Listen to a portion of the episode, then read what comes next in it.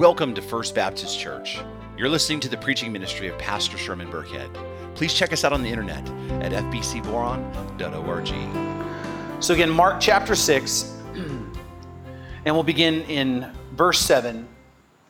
And the word of the sovereign Lord reads And he called the twelve and began to send them out two by two, and he gave them authority over the unclean spirits. He charged them to take nothing for their journey except a staff no bread, no bag, no money in their belts, but to wear sandals and not put on two tunics. And he said to them, Whenever you enter a house, stay there until you depart from there. And if any place will not receive you, and they will not listen to you, when you leave, shake off the dust that is on your feet as a testimony against them. So they went out and proclaimed that people should repent. And they cast out many demons and anointed with oil many who were sick and healed them.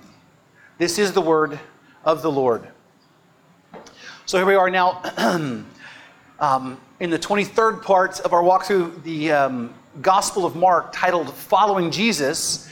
And as we have talked about over and over again, the Gospel of Mark is a fast moving, action packed narrative that really focuses on what Jesus does and how he interacts with the world around him in his life and his ministry. And because of that, right, because it's action packed and because it's about what Jesus does, it's an excellent book for us to study as disciples or followers of Christ, people who are growing to be like Jesus, because ultimately that's the goal. The goal is for us to be more like him. The goal for us is to do what Jesus has taught for us to do. And so if you if, if you want to be more like Jesus, then studying the book of Mark is a good thing. Well, we now are at a part in this story that, that has another major transition. Things are beginning to change again. Jesus is about to expand the reach of the gospel. It's no longer going to just be him preaching the gospel, but he is now going to send out his disciples into the world to do the things that he has been doing, which is preaching the word of God and, and the gospel and meeting people's needs. And because of that, uh, today's text is particularly practical for us. See, as we've gone along through Mark, we've covered a lot of theological content, you know. Uh, in fact, we've talked about the divinity of Christ, the fact that Jesus is God in the flesh. We've talked about the sovereignty of God, that, that, that Jesus, God in the flesh, is in, con- in control. And we talked about the fact that if we want to be in the kingdom, that we need to exercise faith and repentance. But today, though it will certainly be theological, it will be very practical as well. Because, because as we talk about over and over again, we as believers, we are called to be involved in the mission of Jesus Christ. As Paul says, that Jesus came into the world to do what? To save sinners. And because of that, we as believers are called to participate in that mission. Jesus himself tells us, Go therefore and make disciples of all the nations, which means we're to go out and help other people become believers in Christ. And he says, baptizing in the name of the Father, the Son, and the Holy Spirit. That means help them to get plugged into the church, the local body. And then he says, teaching them or training them to observe all I commanded you, which is to do what? Go out and make more disciples. And then he says, Behold, I'm with you always, even to the end of the age. Every single believer, every person who is called Christian is called by God to be a disciple and to go out and do their part, and that is to be on mission for Christ, to participate in the life saving eternity mission of Jesus Christ. And that makes today's text particularly applicable to us because Jesus is now, right, in this story, after about a year in ministry, he's going to send out now his 12 apostles into the world on their first missions trip in order for them now to go out and spread the kingdom of God. And there's a lot we can learn from this text, but before we actually get into the text here, let's just be really, really clear about a couple things. In this text, we're going to see Jesus send out his 12 apostles. And we need to understand that at this point in history, Jesus had lots of disciples, but he only had 12 apostles, 12 people that are specially commissioned representatives. And what we need to realize is that when the last apostle died, it was Apostle John, when he died, right, there were no more apostles. Right? Even though that today some people might put apostle on their business card, there are no more apostles. We might be disciples, but, but there are no more apostles. There's not been an apostle on the earth since the first century. That was a specific office for a special time in history. Now, why do I mention that? Well, because in this text, we're going to see some special things that are going to apply to us today, but we're also going to see some things in this text that are not going to apply to us. For instance, Jesus is going to give them authority to do, perform miracles, you know, authority that we just don't have. Right? Now, do I believe that Jesus will heal people? Yes, I do believe that. But do I believe that we can walk around touching people and healing them the way that Jesus did and the apostles did? No. Because if you had that, if you had that ability, then you need to leave here and go to AV Hospital right now, right? Because there's a lot of people who need you, right? The apostles were specially commissioned in a way that we're just not, right? Number two, this particular missions trip, you know, is, is unique and it is a, it is a short-term missions trip that Jesus used to, to spread the reach of the gospel through, through the apostles at the time. Right? And, and there's certainly principles we can learn you know, from this trip that apply to us, but we need to keep in mind that Jesus is not telling us to all walk out of here today and simply with, you know, go somewhere else without a plan and without any extra clothes or without any, any food that they're, you know, that that's just not the call here. That is not what we're being called to do. Right? That is not the application that we need to, to make here. And, and I mention this because I have met people before who believe, you know, who are believers and, and, and they're shallow in their faith right? And they're shallow in their, in, in, in, their understanding of theology, and they're going to read a text like this, and they're going to believe that God is calling them to abandon their life, and abandon their job, and abandon their career, and abandon their family, and then get, hit the road and go out with no resources and start telling people about Jesus all over the country. And, I mean, and I, and I say that because I know from personal experience that they exist. They stop by the church here all the time on their way from one place to the next. They have no home, they have no resources, and they just expect that everyone's going to pay their way, right? That is not what we're being called to do here. Right? In fact, one of the commentaries I, read studying for this says that it is not, it is inappropriate to assume that these are blanket guidelines for all missionary activity. The particular instructions apply literally only to the brief mission during Jesus' lifetime. And so, so there are principles for us to learn here from this text, but there are things in this text that don't directly apply to us. That is why we must rightly exposit and rightly handle the Word of God in its proper context and then apply it to our modern context. So, again, turn with me to Mark chapter 6, and we will begin in verse 7. And he called the twelve and began to send them out two by two. Now, what we need to realize is, is that this is the culmination of something that Jesus began nearly a year before. Right? This isn't something that just happened. Right? This isn't something that, that, you know, that, that Jesus just did like in, in two weeks. Right? This is something that, that has taken time to develop. Jesus didn't pick these guys up off the street and then give them a Bible and then send them out right away. Right? This took time. Jesus, first of all, called them he then trained them, and then he sent them out. He called them, he trained them, and then he sent them out.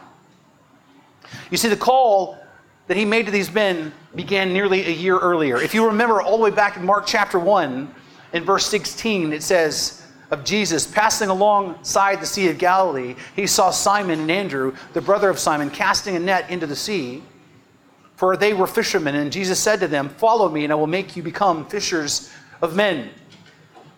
Jesus called these men for this particular purpose. He called them to be part of the first group of people that would go out into the world and do what Jesus was doing, which is to preach the gospel. He called these men to be the first group of people that would go and, and spread and expand the kingdom of God besides himself. He called them to be fishers of men. These men were called nearly a year before they actually were sent. And so Jesus didn't just send them out, he called them, but that he also trained them. Remember in Mark chapter 3, verse 13, it says, And he went up on the mountain and he called to him those whom he desired, and they came to him. And he appointed 12, whom he also named apostles, so they might be with him, and he might send them out to preach and to have authority and cast out demons.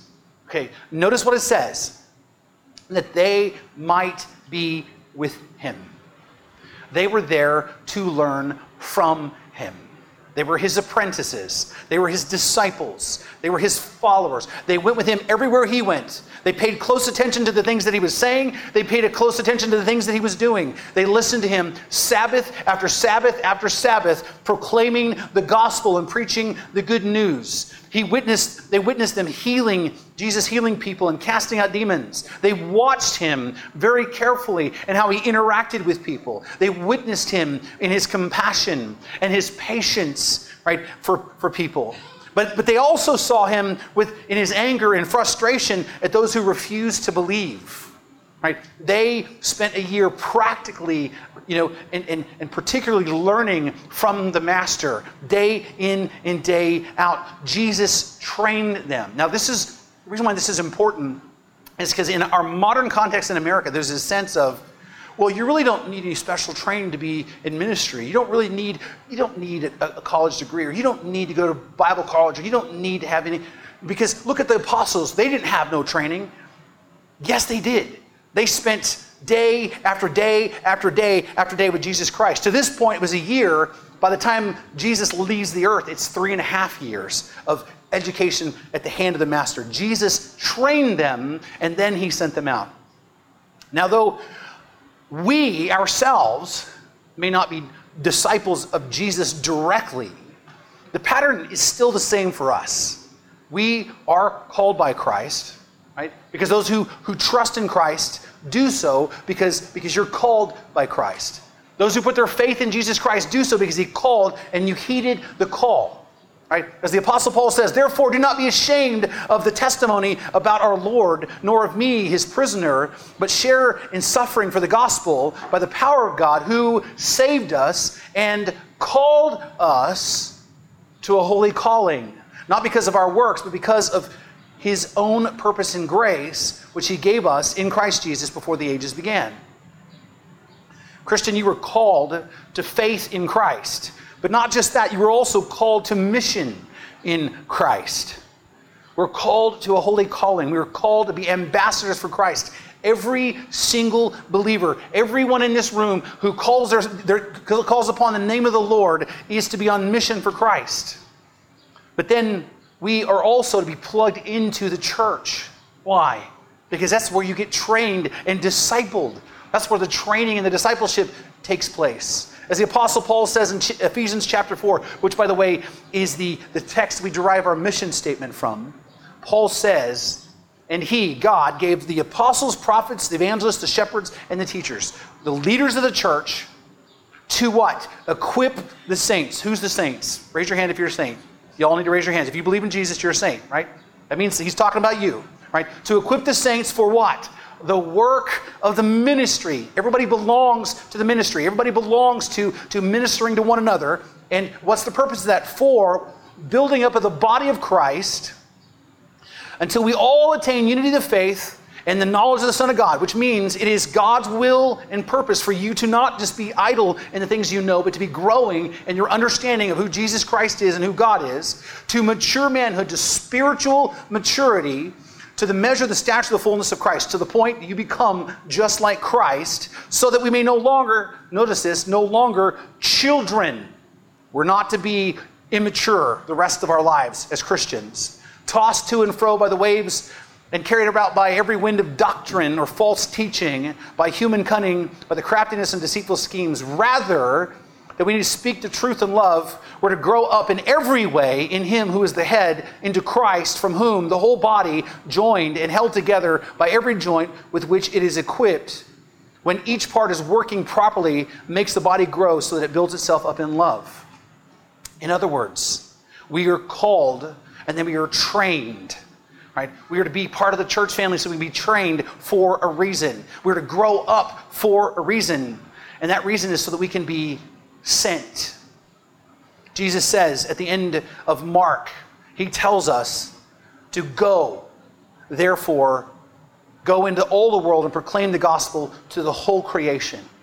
And this Greek word here is really interesting that, that gets translated as the whole cre- uh, creation, can be translated as the whole creation or every creature, or more specifically, every one. We're to pl- proclaim the gospel to everyone. We're to proclaim the gospel to who? I'm sorry, I didn't hear that. What was that? Everyone, right? Everyone. And this is important because, because if you, because if many Christians, if you ask them, if you will ask a Christian, say, you know what? You follow Christ. What has God called you to do? You're going to hear all kinds of answers. You're going to hear them say, well, you know, I was called to love my neighbor. Well, I was called to feed the homeless. Or I was called to stand up for those who can't stand up for themselves. I was called to this. I was called to that. Right? And believe me, I understand the intention of that. I understand the intention of that statement, but understand that is incorrect. That's not what you're called to. Okay? Those things those are not callings. Those things are the natural part of the Christian life, right? Those are things like breathing, right? You're not called to breathe, right? It's just natural. That those are incidental. Those are the byproducts of being a Christian, which means if you're a Christian, you should love your neighbor. If you're a Christian, you, you should naturally want to feed people that are hungry. If, if you're a Christian, you should naturally want to stand up for people who can't stand up for themselves. That's just part of the Christian life. That's not the calling. That's just part of who you are, right? So, what is your calling? What are you sent by Christ to do? Right? What did he say, go and do? He says, go and proclaim the gospel to who? Everyone. That is what you are called to do. That is why you're to be trained, and that's why you're to be sent. Right? And that's the point of the trip that's here. That's the point of this text, as we as we will see. They were they were sent by Christ. It says, and he called the twelve and began to send them out two by two. Now, why two by two? Is that just an incidental detail, or is that important? Well, actually, there's quite a bit to that. I don't want to spend a whole lot of time, but let me just give you three quick observations of why that's important. Number one, the reason why he sent them out two by two was to fulfill the law for witnesses, that he was going to give authenticity, authenticity to the message. The law says that every fact must be established by the testimony of what? Two to three witnesses. So he sent them out two by two so they could corroborate their testimony, what they saw. It wasn't what one person saw, it was what two people saw. You see, when you, when you read the Bible, everything that God says and does is corroborated by witnesses.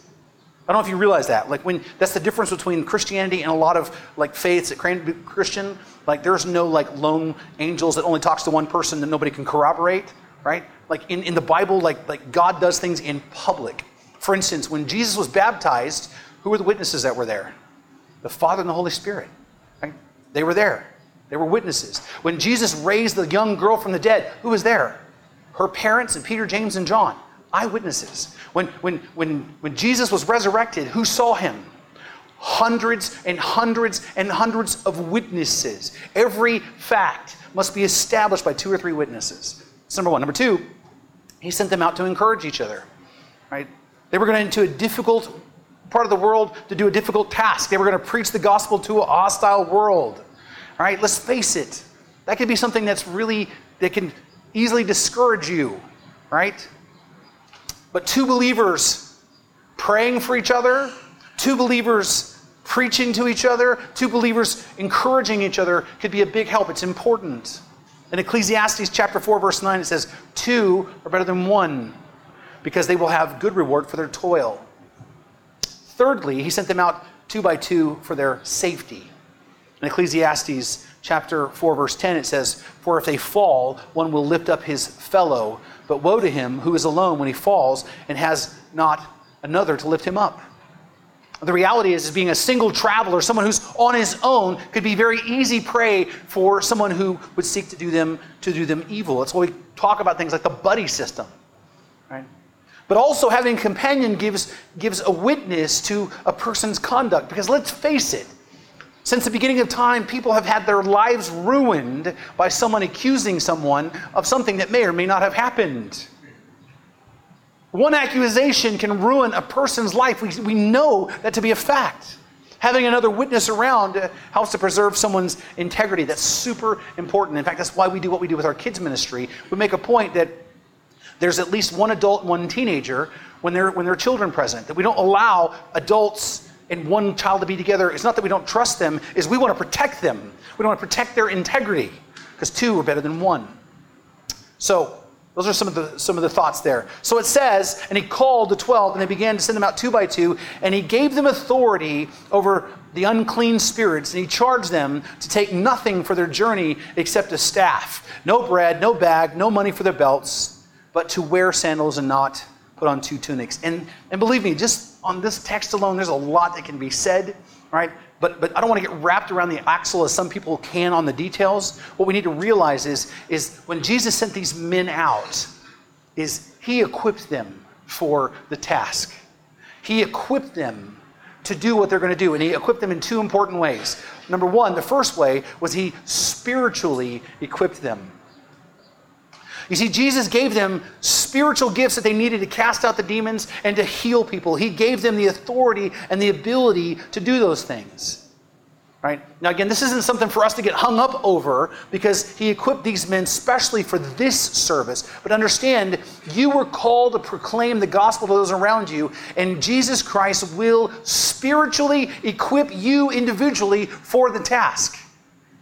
If you say, Well, I can't do that, I promise you you can, because He will give you the ability. He will give you the ability to share your faith. He will give you the ability to connect with certain people around you that you can reach. He will give you favor with people that you can't imagine He would give you favor with.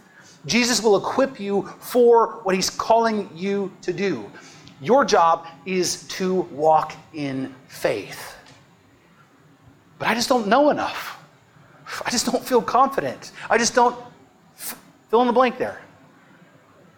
Hear me. God will supernaturally equip you to share the gospel with those around you, and He will supernaturally equip you for the mission that He's calling you to do. Whether it's at your workplace, whether it is at your school, whether it's in your neighborhood, whether it's in your own family, whether it's at the mall. Some people spend a lot of time there, I'm just saying.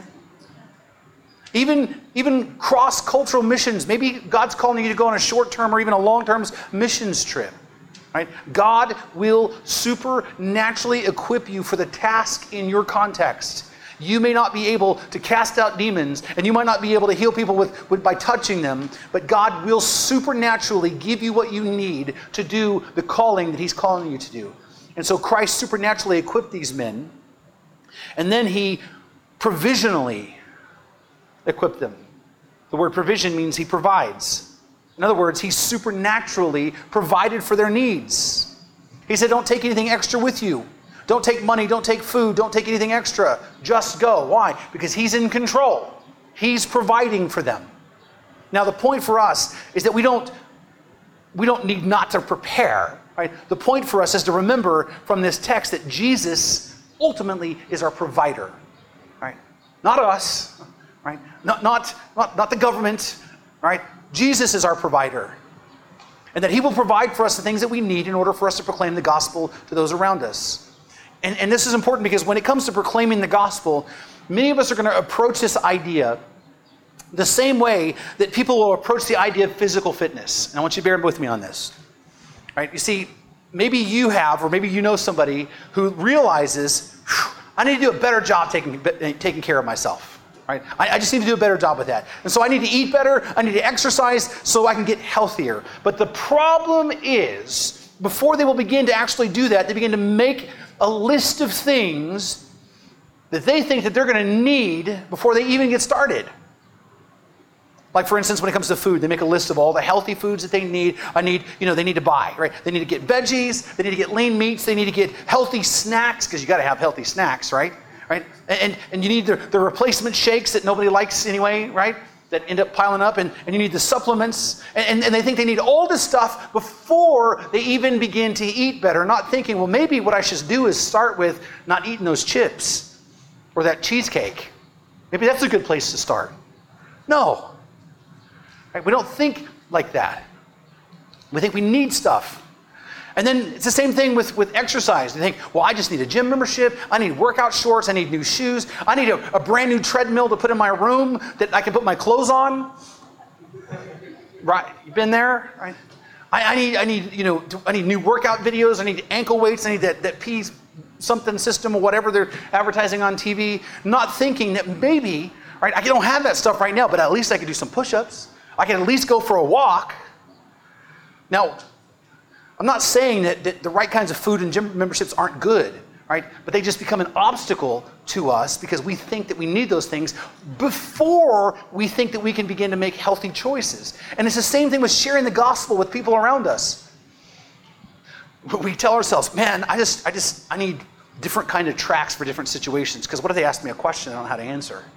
Well, I, I need a pocket sized Bible with all the right places marked so that I can just turn with them and show them, right? Or, you know what? I just need access to videos so I can show them. And so when they ask a question I can't answer, I can just, you know, there it is, right?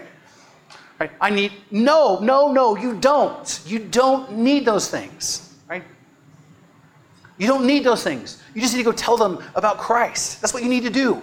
And don't get me wrong, tracts are great right? And so are videos and having a pocket Bible marked up with the relevant verses, right? Those are good things, but you don't need them. You just can share your faith with Christ, right? In Christ with people, right? And Christ will equip you to do it. He will give you what you need. In fact, I know this to be a fact. As a very new Christian, my brother, you know, I had a chance to witness to him, and I didn't have my Bible with me. I didn't even think about it, you know, brand new Christian. I didn't have a tract, never even saw a tract at that point, right? All I had was what was in here and in here, right? And all I could do was tell him about Christ, tell him the gospel and my experience with Christ, right? Now, we, we did go in and sit in my, my, my car, and there was a CD of a pastor leading a prayer. But I want you to know, my brother was converted before he, he actually prayed a prayer. His heart was changed. He didn't need this fancy prayer. This guy was, you know, he could have just prayed whatever he wanted to. He was, right? So you don't need, you know, tools to witness to people. You just need to witness to people. Now, not to say that you shouldn't have tracts. You want tracts? We got them. And we're, we're ordering more, and you can have them, right? What you need to understand is what's implied in this text, right? Is Jesus, when he's equipping these, these men, what he, what's, what's implied here is that we need to learn dependence upon Christ. Because ultimately, we are dependent upon him. If we're going to do what he calls us to do, right? We're dependent on Him. We cannot do anything of ourselves. If we're going to do what Christ is calling us to do, we need to realize we're not going to walk in our own strength. We're not going to walk in our own wisdom. We're not going to walk in our own smartness. We're not going to walk in whatever think we think that we have. We are dependent upon Him. In fact, Jesus tells His disciples in John chapter 15, one of my favorite verses, by the way, he says, Abide in me, and I in you. As the branch cannot bear much fruit by itself unless it abides in the vine, neither can you unless you abide in me. I am the vine, you are the branches. Whoever abides in me and I in him, he it is that bears much fruit. For apart from me, you can do nothing. You see, we are wholly dependent upon Christ. And so for us to do what, what he calls us to do, we need to be, we need to rely on him. We need to depend upon him. We need to abide in him, which then means we need to continually be connected to him in prayer and in his word, which again is the the broken record part of the sermon, which you've heard a thousand times, and you'll hear a thousand times more as long as I'm here until Christ calls me home. If you're going to do what Christ calls you to do, you need to continually be depending upon Him and you need to be connected to Him and, and you need to connect with Him through prayer and His Word. So Jesus spiritually and He provisionally equipped these men for this task. And then He said to them, Whenever you enter a house, stay there until you depart from there. Now, I'm going to be honest here. Like, I read that text, I've read that verse many, many times in my Christian life. I've read it many times preparing for this sermon, and I'm like, all right, so what? Like, I mean, what does that mean? I, I mean, Jesus said it for a reason. Like, it wasn't just like, hey, he just said it. He said it for a reason. And I'm like, I don't get it. I mean, like, it seems natural to me. You go somewhere, you stay there. I mean, duh. Like, why does he have to say that? Well, then I read the commentary of somebody that's smarter than me, and they said that whenever they accepted hospitality in a home, they went, they were to lodge there until they left town, even if more comfortable or attractive lodgings were offered to them. The human tendency would be gradually to move up the social ladder as friendships were developed with more influential people. And then I was like, oh, I get it now. So there's a natural tendency for all of us to be comfortable.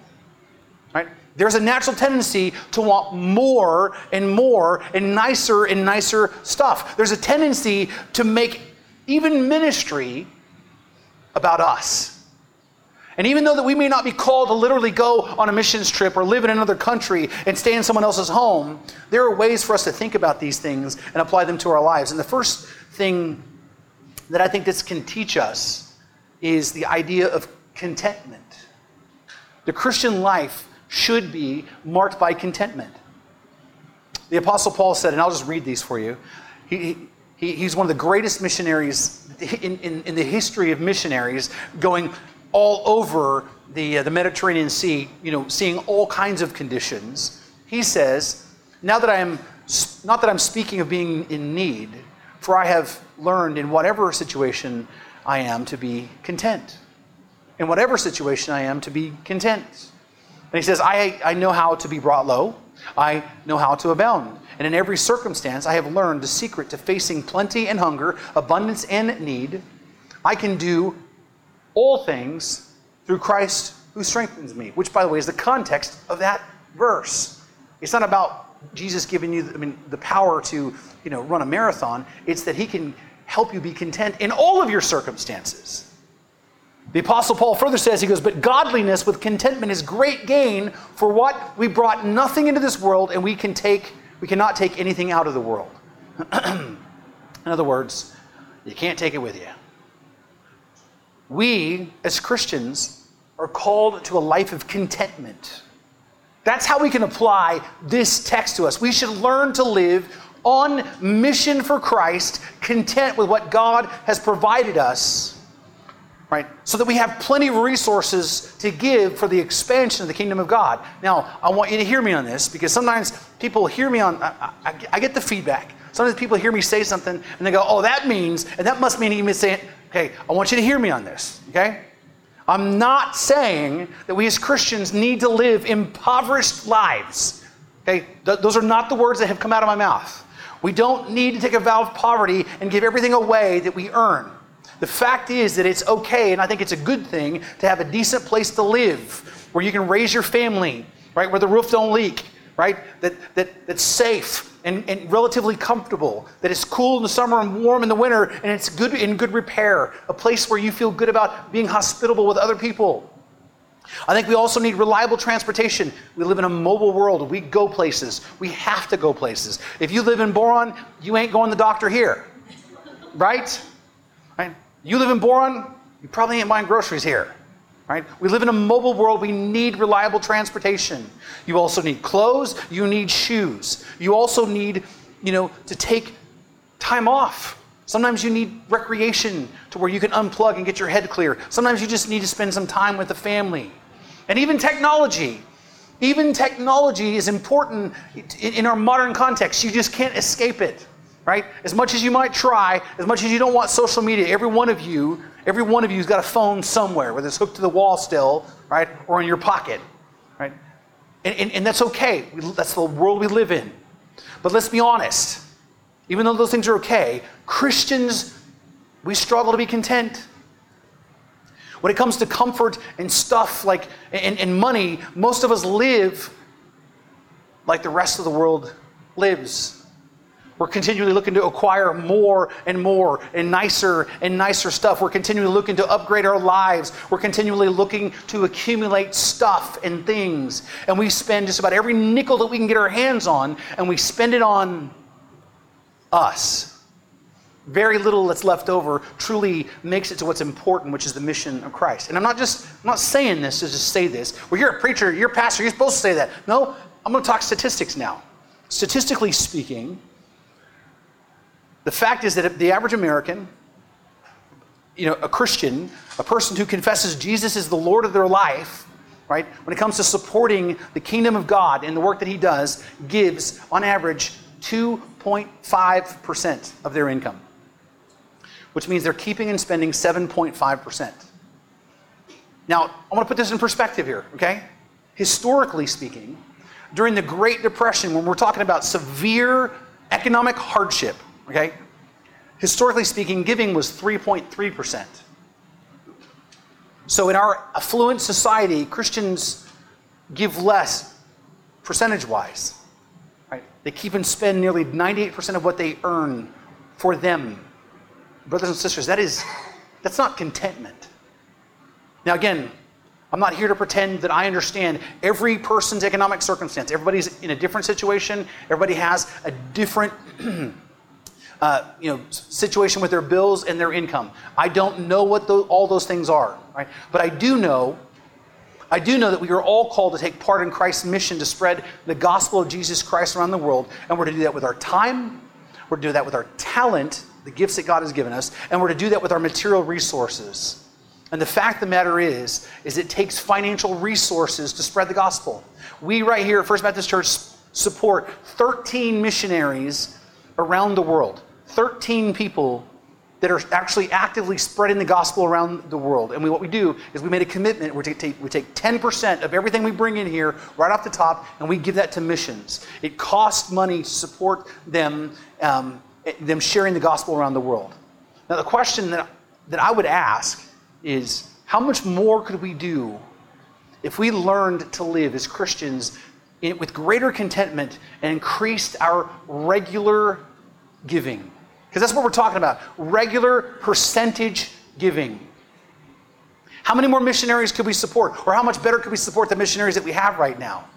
Or how much more could we accomplish here at First Baptist Church if we had the resources to, to pay additional staff like a youth pastor or, or, or maybe a, um, a daycare director, or even just office and, you know, and clerical staff who can handle the, the day-to-day administrative stuff that just sucks up so much time. How much more could we, we get done? And, and, and I want you to know, like, this isn't something I'm just, I'm just talking about.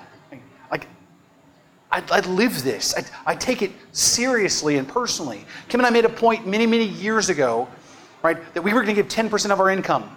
But we were going to actually tithe. And so, uh, it, so that was just what we decided to do. That we were going to God, we're going to give you the, the first ten percent. And then a few years ago, you know, God put on our heart to increase that to eleven percent. So 11% of everything we bring in goes first. And the reason why we do that is because we have adopted a lifestyle that puts the kingdom of God and his mission, the mission of Christ, first in our lives. We live relatively modest lives and we give as much as we can because, because we are sold out for what Christ is doing in the world. We're sold out for his, his mission. And we are content with what God has given us. Now, please don't get me wrong, right? There, there's stuff we want, right? I mean, there's a whole bunch of firearms for sale that I would that would I like to add to my collection, right? There's there's fishing poles and, and, and I mean, there's lots of stuff, right, that I would really like to have, right? But we prioritize the kingdom of God first in our lives, and each time our income goes up, so does our giving because we don't want to fall into the trap of always thinking that it's about our own comfort first. We want to keep our eyes on the mission of Christ. Jesus didn't want his disciples to become focused on their comforts. He wanted them to rather stay focused on the mission that they had of spreading the gospel. Verse 11, he says then, And if any place will not receive you, and they will not listen to you, when you leave, shake off the dust that is on your feet as a testimony against them. Now, if there is an expression in the Bible that's weird, that's it. Okay, think about this. Jesus is saying that if they will not receive you, they won't listen to you, then shake the dust off your feet. What? What do you mean? What, what does that have to do with spreading the gospel?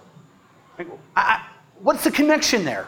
Well, this is why understanding the context is important because you need to understand the cultural context here, what Jesus is saying in the cultural context. You see, in that Jewish culture, it was a common practice for devout Jews as they traveled through pagan lands, when they were about to enter back into their home territory, when they were about to enter Jewish territory, they would stop at the border and they would shake off the dust of their clothing and their shoes because they did not want to bring anything with them from the pagan lands, not even the dust. Right? They didn't want to bring anything into their homeland that would defile their homeland. You know, they were like, that's pagan, that's not. That is ungodly, that is not. There was a distinction being made. Right? So that's what, they're, what he's communicating here. One commentator says, for the Jews, heathen dust was, was defiling. And he further notes that, that the significance of the act here was to declare this place to be heathen and to make it clear that those who rejected the message you know, must now answer for themselves because now they've heard the gospel. Or, in other words, Jesus is saying, go and preach the gospel. If they reject you, right, then they have brought judgment upon themselves, which then tells us two important things here. Number one, rejection to the gospel is to be expected. Now, this should go without saying, I would think. I mean, because we watch and we read here in the text that Jesus preached the gospel and people believed it and other people rejected it, right? We see it happen to Jesus. So think about it. Jesus, the greatest preacher of all time, preached the gospel. Some re- accepted it, some rejected it. Now, again, this should go without saying, right? But I mention this because I think sometimes we get caught off guard by this truth. Right? Like when we when we finally decide, we get up the nerve to share the gospel with someone and they don't receive it, we're like, that wasn't supposed to happen. As if it's some out of the ordinary thing that just happened. Brothers and sisters, rejection of the gospel is normal. It is normal. Paul says the gospel is foolishness to those who are perishing, it's offensive to those who don't believe. The gospel makes no sense to those whose hearts that have not been changed. It was because the gospel that Jesus' family thought he was nuts. It was because of the gospel that Jesus was arrested and killed. It was because of the gospel that the Apostle Paul was, was whipped and, and jailed many times that he was taken out of the city and stoned and left for dead. Was because the gospel he was, jail, he was in prison twice, and the last time he actually had his head cut off because of what? The gospel. Right? It's because of the gospel that every apostle except the apostle John was tortured and martyred for their faith. Rejection of the gospel is, is par for the course. It's normal. So if you go tell your coworker about Jesus and they go, well, that's about the stupidest thing I ever heard. Just understand, they're not doing anything that you shouldn't expect. That's normal. Because the unregenerate person, right, they will reject the gospel. Remember, the gospel is, is the seed of life, and unless that seed falls on good soil that's been changed by God, a heart that's been changed by God, it's not going to grow and it's not going to bear fruit. Satan's going to come and pluck it away. That's why right? We say, don't take it personally. That's why we tell you, don't take it personally. Your job is to sow the seed and make it grow. I mean, I mean, excuse me, your job is to sow the seed. You can't make it grow, right? That's not your job because you can't do it. Only God can do that, right? So when, so when, when somebody rejects the gospel, just understand this to be expected. And then number two, something that many might surprise some of you, is the fact that the gospel brings not only salvation, but it also brings judgment. Not a very popular thing to say, but it's the truth. It brings salvation to the ones who receive it by faith, and it brings just judgment on the ones who reject it. That's what Jesus is saying here. When they reject the gospel, and they right, shake off the dust off your shoes as a testimony against them, a testimony that says that they have hardened hearts, that they're unbelievers, and that the wrath of God still abides on them. It's the truth. That's what Jesus says in, in John chapter 3. Now, when I say John chapter 3, everybody's imagination immediately goes to one verse 16, right? Says, well, how's it go? For God so loved the world that he gave his only Son, that whoever believes in him should not perish and have eternal life. Amen, hallelujah, close the Bible. That's where you, that's where you stop, right? Okay? But, but you need to realize there's more to what Jesus says. Okay, he continues on in verse 17. He says, For God did not send his Son in the world to condemn the world, but in order that the world might be saved through him. Verse 18 Whoever believes in him is not condemned, but whoever does not believe is condemned already, because he has not believed the name of the only Son of God. Verse 19 And this is the judgment. There's the word this is the judgment. The light has come into the world, and people love the darkness rather than the light because of their works were evil. For everyone who does wicked things hates the light and does not come to the light, lest his works should be exposed. The gospel brings both salvation to those who believe and judgment to those who don't. And so, as we go out into the world proclaiming the truth of God's word to people, and as they reject the message, right, and as they're mean to us and rude to us and, and tell us we're bigoted, homophobic, stupid dummy heads, right, what we need to do is simply shake it off. That's a good way to apply, I think, that, that metaphor right there. Is we need to shake it off. And remember that God is the one who saves. God is the one who saves, not us. Our job is to sow the seed, love the people, pray that God would change their hearts, not give up on them, and not take it personally when they reject the gospel. Because they're not rejecting you, they're rejecting Him, and it's to be expected. It's like getting mad that the sun came up. It's kind of a normal thing. Now, does this give us cause to be rude and sarcastic and abrupt? You know, I tried to share the gospel with them. I mean, I got like three lines and they shut me up. So they're stupid, you know? Shake off my shoes at them. No. We're not to go out of our way to be, to be jerks. And that, in fact, actually, we're supposed to do everything in our power. Everything in our power to show them the love of Christ and, and, and to, to tell them the truth of the gospel. That means we're to be patient. If there's a word that God's working on me, is that one patient. We need to be patient and compassionate and gentle. And if they reject it, then after all that, then we are to, to walk away with our consciences clean. I think it's a good way to apply that, right? To have a clean conscience. Because we did what we we're called to do.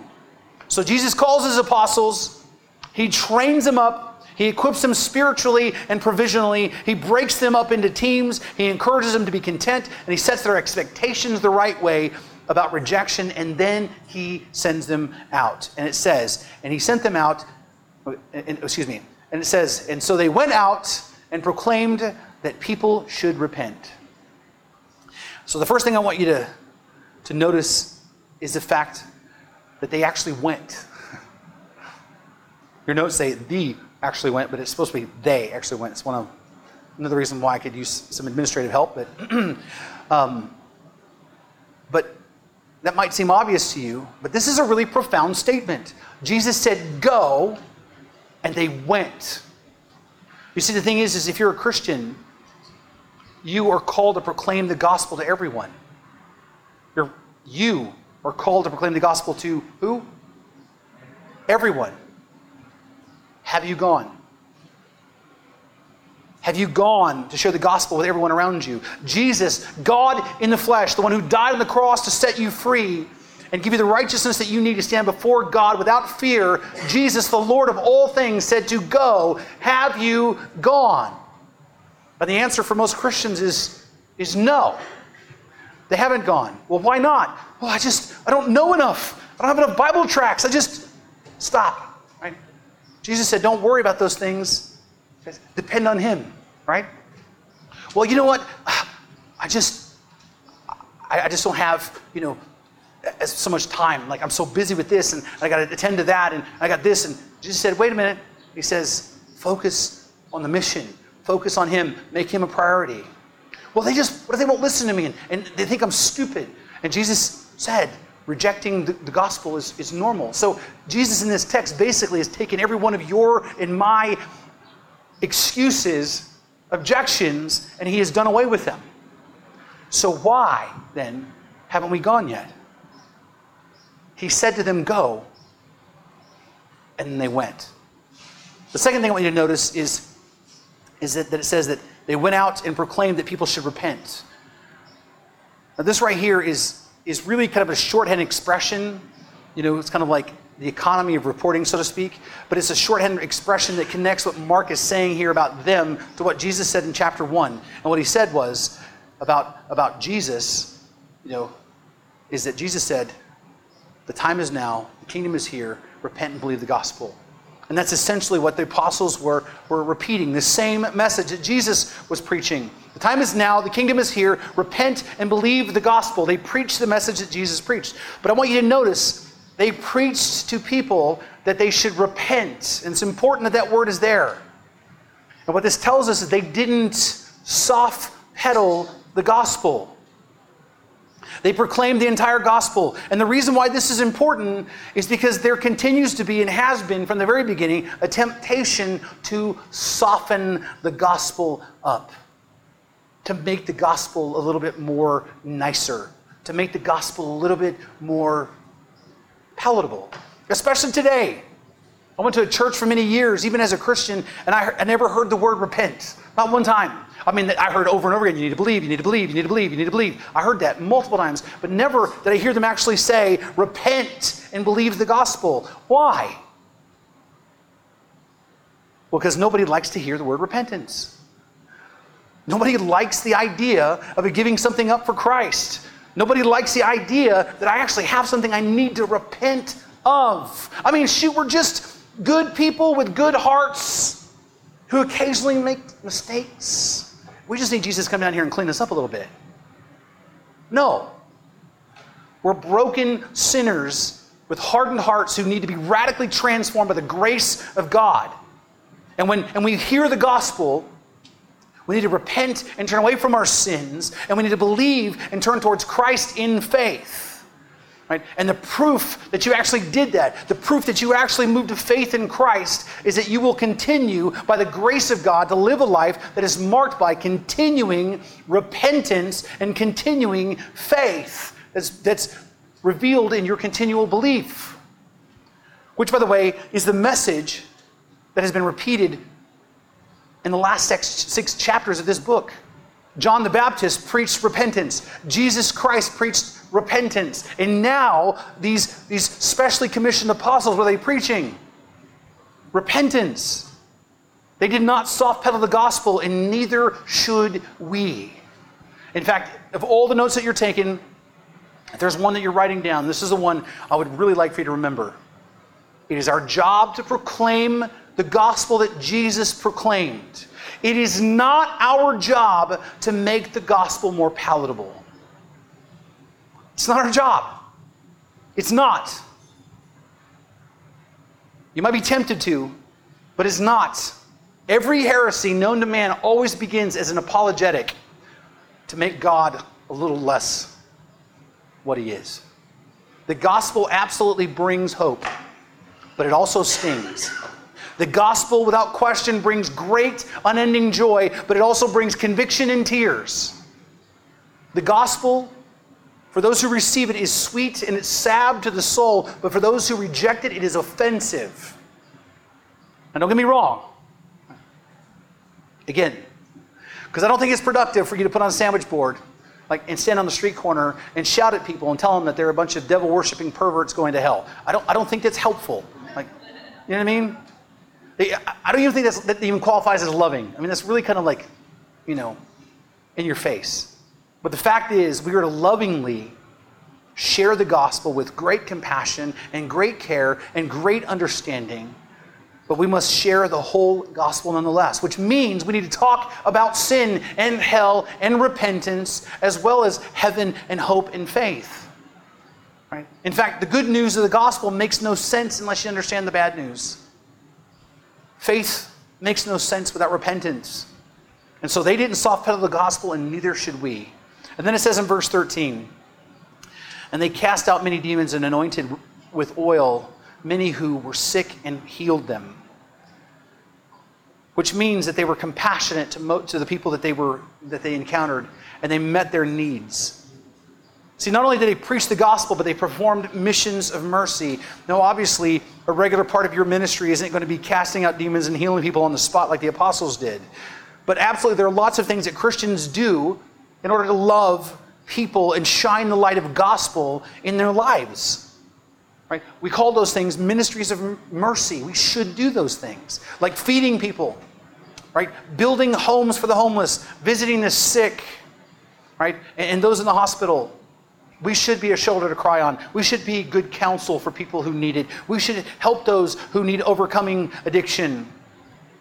We should help people with, over, with, with difficult things like moving or painting their houses right? We should contribute to homeless shelters and, and, support groups and addiction recovery homes. There's lots of ways for us to be involved in, in, in ministries of mercy and to love the people around us. And, and lots of Christians, they love to do these things because they feel productive and they feel like they're making a difference. And it can feel like, it can feel like that they're really expanding the kingdom of God, but we must keep this in its proper perspective. First of all, these men, just like Jesus, did their miracles in order to validate the message. They didn't just do miracles to do miracles, right? They didn't do it just to be nice. I mean, they certainly were compassionate, but they did it to validate the message because, because that's the purpose of miracles. The purpose of miracles and the purpose of our ministries of mercy is to validate the message of the gospel, which means missions of mercy must always include at some point the gospel. Otherwise, you are wasting your time. And I know that that might sound harsh to you. Some of you might not even like me saying that, right? But it's the truth. Because missions of mercy, and even the miracles that were performed by these men and Jesus themselves, are what? Short term. They're short term solutions to problems. Problems that are going to come back or problems that will be replaced with other problems. You ever see somebody get all their problems solved and never have any more problems again? Right? You feed someone today, what's going to happen? They're going to be hungry tomorrow. You help someone with their marriage and get their, their, their stuff back on the track, what happens next? Something happens with their kids they got to deal with. You heal someone of cancer, only for them, like five years later, to die of a heart attack. Every person, I want you to think about this. Every single person who was healed of any type of infirmity, and even the people that God that Jesus raised from the dead, right? Every one of those people that Jesus and, and these men touched are dead right now.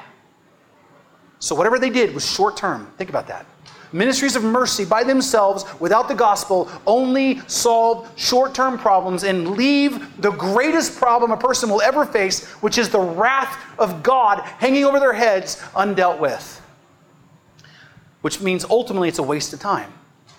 Now, some of you might not agree with that. You might even say, you know what?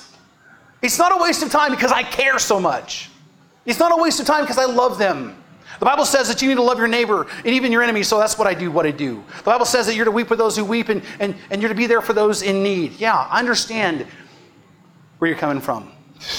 I understand the emotion behind that statement, but I need you to hear me on this very clearly. You making yourself feel better about helping someone, but not sharing the gospel with them, is not loving. It's not. Because why won't you share the gospel with them? Well, well, because I'm, I'm scared. Well, well, because they might get offended at me. They might not want to talk to me anymore. I'm just not comfortable with that. I don't want to make things weird and make them uncomfortable. So what you're saying is, is you helping them, then is about you. Then.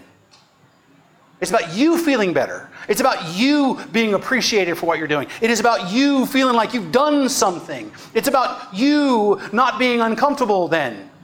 It's about you not wanting to experience rejection right after you've offended someone by teach, telling them the truth. Brothers and sisters, that is not loving, that is selfish. That is motivated by self. You're not doing it for them, you're doing it for you. Even the atheist Penn Jillette, who is the foul mouthed magician, even he understands that. He said, right, if you really believe that there's a such thing as eternal life, how much do you have to hate someone and not tell them about it?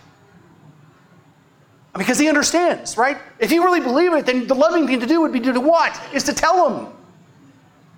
I mean, if you had the cure for cancer, would you just like keep it to yourself because you wouldn't like bother somebody with it? Now, don't get me wrong, okay? Please. I'm not saying that those things aren't good to do, right? They are good things to do, but what I'm saying is these things are the things that atheists do. You, you realize that, right? That there are atheists right now who feed hungry people all the time. That there are atheists who, who operate sobriety groups. There are atheists who work and volunteer in this community right now to meet people's physical needs because they, they care about other people. Atheists do that.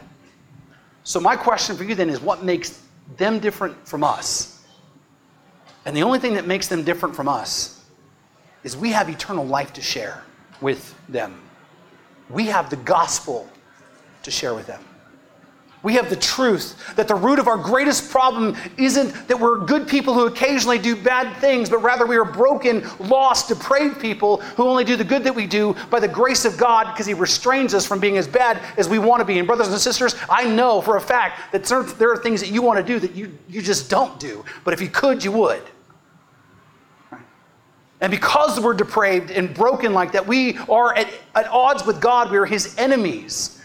Right? And every one of us has an appointment with him. We will stand before him. We will all die, and one day he will, he will pronounce judgment upon us. God must punish sin. Why? Because he's holy, righteous, and just. And if he doesn't punish sin, he is not holy, righteous, and just. Which means we're in trouble. And what's worse is we can't do anything to, to help ourselves. Our good deeds will not outweigh our bad deeds. It doesn't work that way.